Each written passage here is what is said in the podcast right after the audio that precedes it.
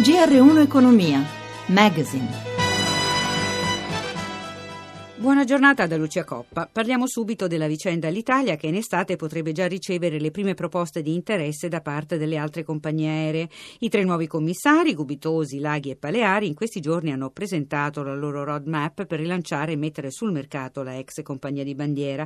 Per renderla appetibile verranno tagliati i costi, ma nel primo incontro con i sindacati non si è parlato di esuberi. Giuseppe Di Marco. Stiamo lavorando per il rilancio industriale, sui costi dell'edging, iniziamo la prossima settimana sui leasing, poi toccherà tutti gli altri contratti a partire da quelli di manutenzione. Insomma, tutta la base costi sarà affrontata, al tempo stesso stiamo lavorando anche sulla base ricavi. Così il commissario di Alitalia Luigi Gubitosi nel primo incontro con i sindacati di categoria, incontro nel quale non si è parlato di esuberi né di taglio del costo del lavoro, argomenti che verranno affrontati nelle prossime settimane. C'è comunque la volontà dei commissari di trovare una soluzione condivisa sul contratto. Nel frattempo sono arrivati i primi 220 milioni del prestito ponte da 600 milioni che dovrebbe garantire per sei mesi l'operatività dell'azienda. Il segretario della Filt CGL, Nino Cortorillo. È una situazione molto più complicata di quella che era in precedenza. Cioè, noi non abbiamo alle spalle degli investitori, abbiamo dei commissari che hanno una dote finanziaria. Gli investitori dovrebbero arrivare nei prossimi mesi. Entro il 17 maggio sarà pronto il bando per raccogliere le manifestazioni di interesse. Riguardo alle offerte, dicono i commissari, si dovrebbe avere qualcosa di più strutturato per luglio. L'obiettivo è di arrivare alle offerte vincolanti a ottobre. Intanto i sindacati si interrogano sulla scelta che ha portato al commissariamento della società, il referendum dei lavoratori sulla bozza d'intesa in precedenza raggiunta con l'azienda. L'opinione del segretario di Will Trasporti, Claudio Tarlazzi. Il referendum non è stato un errore,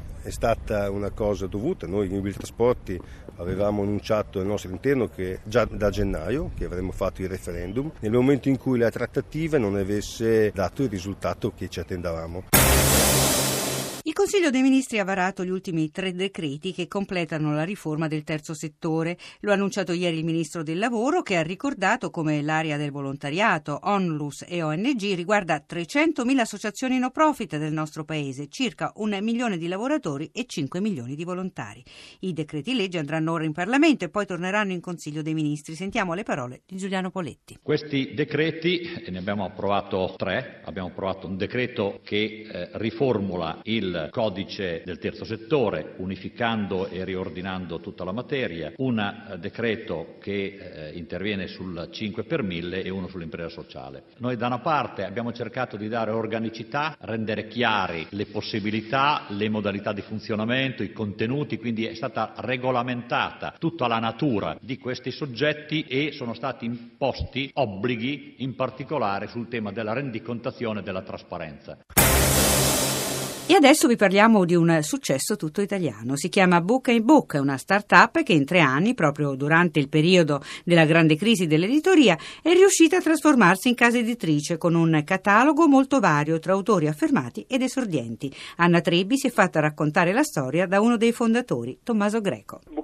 Nasce con l'idea di unire il crowdfunding, cioè la capacità di creare comunità e di realizzare progetti, con la ricerca della qualità propria dell'editoria tradizionale. Quanti siete? Siamo sette persone in redazione e in più ci appoggiamo a una rete di una quindicina di freelance tra editori e altri professionisti. Quanti titoli vantate? In questo momento il catalogo vanta una trentina di titoli con almeno un'altra decina in uscita nei prossimi mesi. Quanti digitali e quanti cartacei?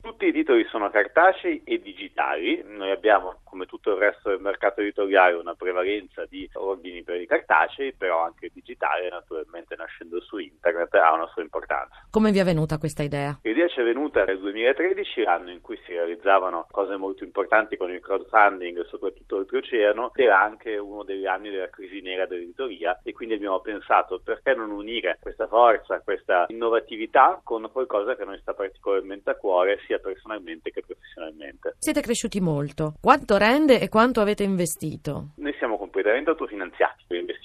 Iniziale è stato fatto solo ed esclusivamente dai soci, poi siamo passati in un percorso di accelerazione attraverso un acceleratore che si chiama Rockstar di Amsterdam e il percorso si chiama Renew the Book e poi il Book a Book cresce attraverso il reinvestimento di quanto guadagna. Vi paragonano ad altre piattaforme inglesi e americane, ma voi vi sentite diversi perché? Ci sentiamo diversi perché è vero che ci sono altre piattaforme che fanno qualcosa di simile a noi, ma noi abbiamo adattato il meccanismo del crowdfunding e in realtà del crowd publishing eh, alla situazione situazione italiana, l'editoria italiana. Che previsioni fate per il futuro? Crescere sempre di più come numero di lettori e quella di naturalmente crescere come casa editrice, ma anche riuscire sempre di più ad offrire esperienze nuove ai lettori, perché la nostra idea è quella di trasformare il lettore da consumatore di un prodotto editoriale a parte attiva del processo che porta alla nascita di un libro. Bisogna iscriversi per andare su Book a Book? No, andare su Book a Book è completamente gratuito, si può accedere al sito, scaricare le anteprime gratuite dei libri e scegliere che cosa leggere. L'unica iscrizione che è richiesta è nel momento in cui si effettua un preordine per poter effettuare il pagamento. Fate anche da trampolino di lancio? Trampolino di lancio inevitabilmente sì, nel senso che finiamo per essere una cantera anche per altri editori. Vi distinguete anche non solo per essere tutti molto giovani, ma anche per essere a prevalenza femminile, ovviamente a parte lei. È successo quasi per caso, per affinità. Non avremmo nessuna preclusione ad avere dei collaboratori uomini. È capitato così e devo dire che la professionalità di queste ragazze è eh, molto alta. Fate anche scouting per gli aspiranti editor? Chiunque abbia già avuto un'esperienza lavorativa in editoria può mandare il suo curriculum a Book a Book, noi rispondiamo a tutti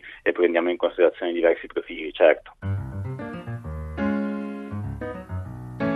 Green Economy In studio Roberto Pippan, sole e vento per fornire energia anche alle isole minori. Il governo intende colmare i ritardi nella produzione di energia elettrica e termica da fonti rinnovabili per 20 piccole isole, sostenendo gli investimenti necessari. Sarà un passo importante, sottolinea Legambiente, nella direzione di un turismo sostenibile per tante comunità di poche centinaia di persone che diventano migliaia durante il periodo estivo. Edoardo Zanchini, vicepresidente di Lega Ambiente. Quale differenza c'è tra le isole più grandi e quelle più piccole nella produzione di energia? C'è una grande differenza tra le piccole che non sono connesse alla rete elettrica nazionale e le grandi come la Sicilia, la Sardegna, che invece hanno dei cavi che le connettono diciamo, con l'Italia. In queste piccole isole in particolare il problema è che l'energia elettrica oggi viene prodotta tutta da gasolio, quindi con sistemi inquinanti anche molto costosi perché il gasolio va trasportato via nave. La prospettiva che oggi si apre è quella di sostituire questa produzione con una produzione tutta da rinnovabili. L'aspetto interessante in più è che si può puntare per le isole italiane anche su una valorizzazione turistica, pensiamo alle isole Egadi, come le isole Eolie, le isole Tremiti. E nelle grandi isole come si presenta la situazione?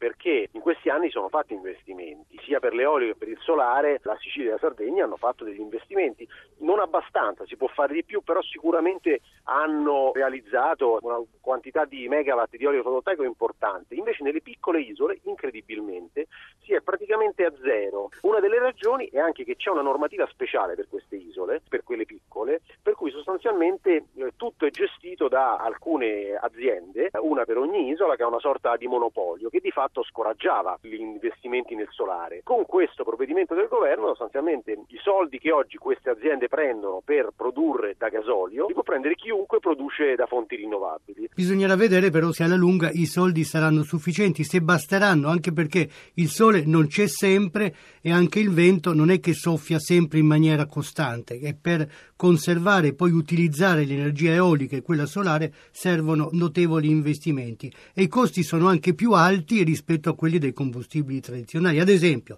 è stato calcolato che la generazione da carbone che non lo vuole nessuno perché è altamente inquinante, ovviamente costa oggi però circa 30 euro a megawattora, 40 euro il gas, il combustibile maggiormente utilizzato, contro i 60 e oltre l'energia prodotta dal vento, mentre per il fotovoltaico si possono superare gli 80 euro per megawattora. Non è il caso delle piccole isole, perché nelle piccole isole chi produce oggi energia da gasolio prende incentivi che vengono eh, ogni anno presi alle bollette cittadini italiani ricchissimi. In più le bollette di chi vive su queste isole sono più care, per cui in realtà è già stato calcolato che il solare, per esempio, su queste isole sarebbe assolutamente competitivo, anzi permetterebbe di ridurre proprio la spesa. Oggi le rinnovabili su queste isole permetterebbero di ridurre le bollette dei cittadini e la spesa in generale. Anche la mobilità dovrebbe essere sostenibile, quindi auto elettriche. Assolutamente, è un aspetto interessante anche di questa prospettiva è che proprio legandosi appunto a un'innovazione che permette di avere non solo impianti da rinnovabili, quindi solare, eolico, piccoli impianti a biomasse, ma innovazione per esempio nella gestione delle reti locali e nei sistemi di accumulo dell'energia e ancora di auto elettriche, il sistema diventa più efficiente perché per esempio quando durante il giorno il sole produce tanta energia e quindi anche più dei consumi locali, questa energia si può immagazzinare per esempio nelle batterie delle auto elettriche. Particolarmente interessante nelle isole perché sono un sistema un po' complicato da gestire, autonomo, indipendente dalla rete nazionale, ma che sarà sicuramente la frontiera di un'innovazione che poi arriverà anche diciamo, sul continente in Italia perché quel modello ad isola può diventare molto competitivo.